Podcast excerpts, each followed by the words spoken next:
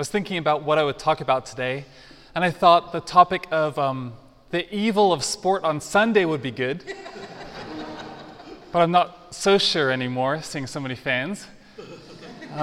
So I think we'll just stick with the scripture.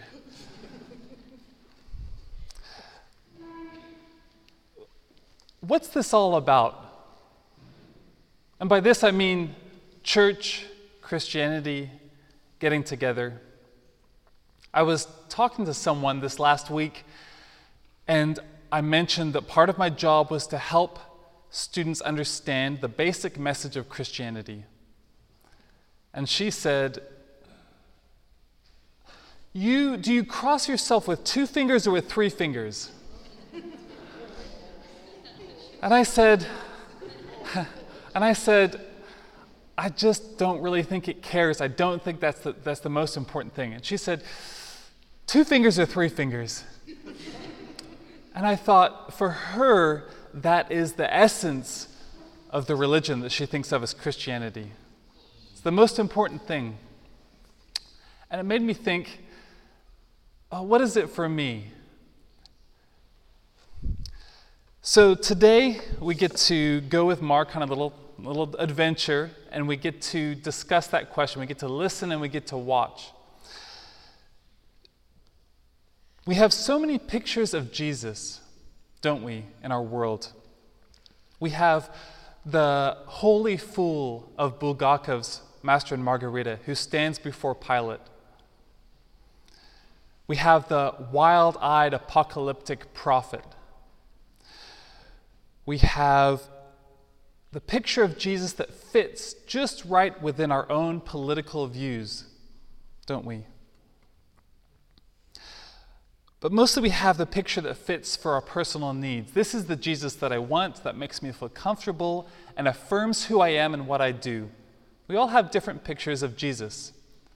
And it's nice to be able to pick and choose the Jesus that fits the circumstance that we're in right now.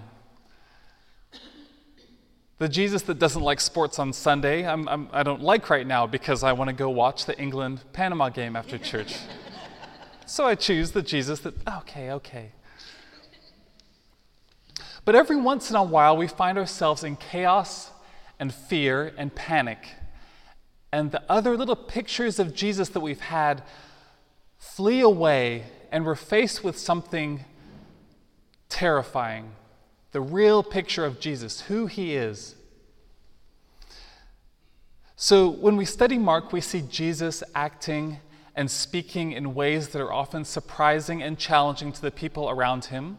We see Mark giving us a picture of something Jesus did or something Jesus said. And then he says, and then people responded this way. And he doesn't tell us, Mark, how we should respond. He leaves the door open to us. He says, Jesus did this, and these people did that, and the other people did this. And he leaves the door open for us to step in and make our response. The same thing today. Jesus, in this passage, right before it last week, Malcolm was talking about seeds. The kingdom of God is like a seed. Small, grows gradually. Sometimes you don't notice it for a long time, and all of a sudden you look and, oh, there's a plant there. Small, gradual. You can observe it, but you can't control the growth of a seed, can you? So he's standing in the boat on the shore, preaching to everybody, probably because there's no room on the shore and he wants everyone to see and hear what he's saying. So he's out on the boat near the shore, and eventually he says, let's go. Maybe the crowds were too large, I don't know, maybe he was tired, I'm sure he was. But eventually he says to his disciples, let's go. So it's interesting, in the passage we read, it says, what does it say? And leaving the crowds behind, they took him with them in the boat. They took him. I thought that was interesting. It didn't say, and they went. They took him in the boat. I imagine them saying, preaching about seeds, that's your deal. We don't understand everything you're saying, but if you want to get somewhere on a boat, we know how to do it. We'll take you on the boat. We've been doing this our whole lives on this very lake. This is something we know how to do. We'll take you. So they take him on the boat just as he is. Maybe that means that he didn't even get off the boat. They just pushed out and kept going. He didn't eat, didn't sleep probably. They just left. And so there they are. Jesus falls asleep, exhausted. And the storm comes and the waves are breaking into the boat. Have you ever been on the rocks on a beach during a storm when the waves are crashing and the wind is ripping through your hair? I love that feeling, don't you? It's exciting, it's exhilarating. It's scary, but in an exciting way. Have you ever been on a boat in a storm? It's scary in a scary kind of way. We like the exhilaration on the beach because we like to be close to the danger but feel safe.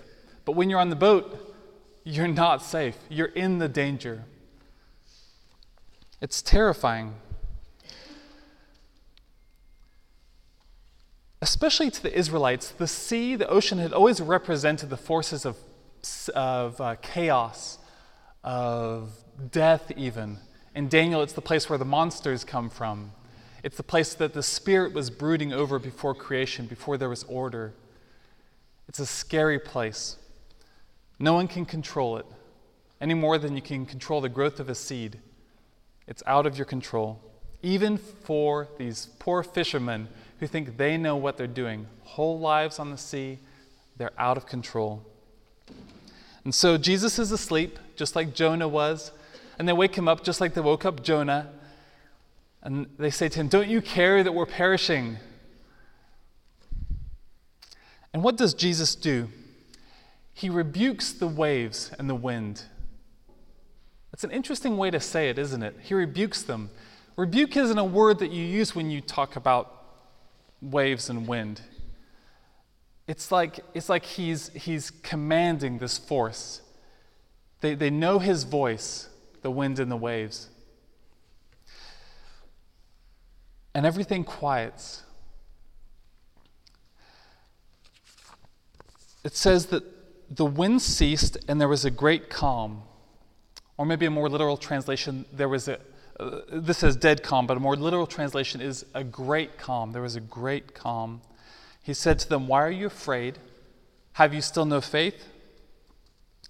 And they were filled with great fear and said to one another, "Who is this?" There was great fear. Jesus commanded the wind and the waves, and there was great calm. And the result was everybody said, "Oh, this is great. That's so great he can do this. We're with the right person. I feel safe now. I feel comforted and safe because Jesus is with me." Nope. The sea turned glassy, and they were terrified. Perhaps more afraid of him than they were of the waves and the wind. Who is this? This is not who I thought we were on a boat with. They knew that there's only one person who can control the wind and the waves with the word. They've read the Psalms. They know who it is. Who is this that even the wind and the sea obey him? So for us, we could ponder this question. We could sit down and we could think, who is Jesus for me? Who is my own personal Jesus? We could pick the nationalistic, patriotic Jesus who celebrates the 4th of July with me. We could pick the New Age Jesus. It's the wrong crowd for that joke. Okay. I'm just saying we won. We could pick the New Age Jesus, the self-help Jesus. We could pick the Protestant, the Catholic, or the Orthodox Jesus. They all have their quirks.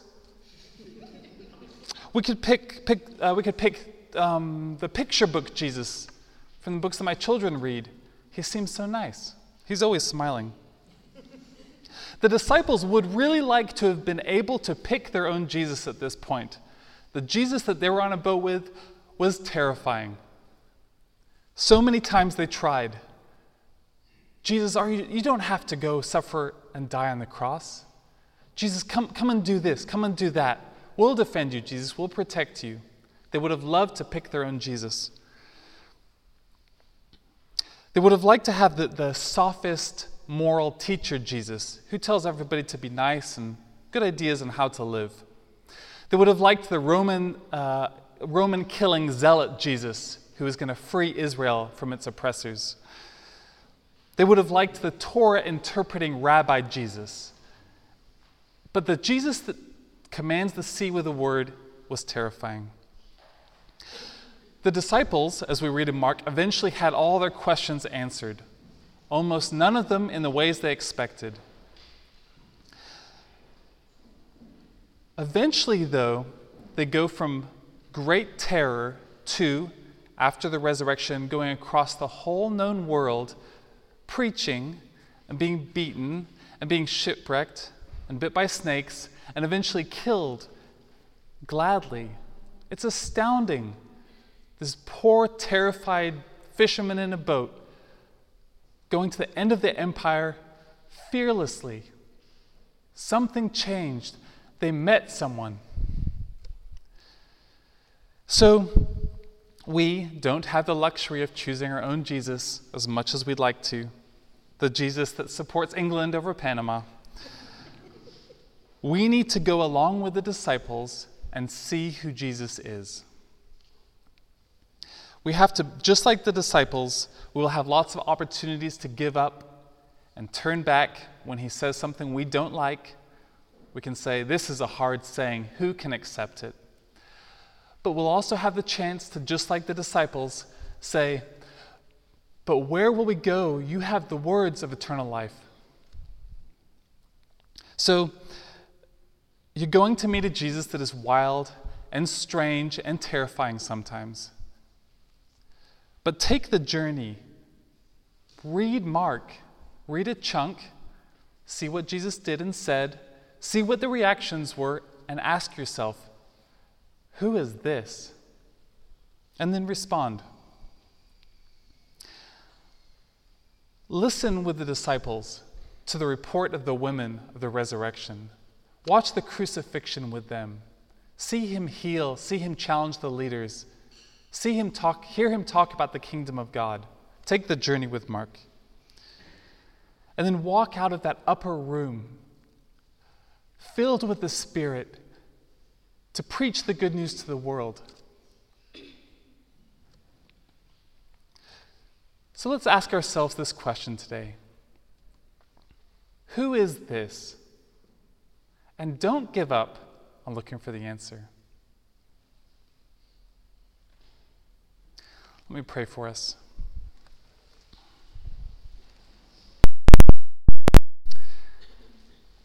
Father, please reveal yourself to us as you have in your Son, as you have in your Spirit. Show us who you are. In your name we pray. Amen.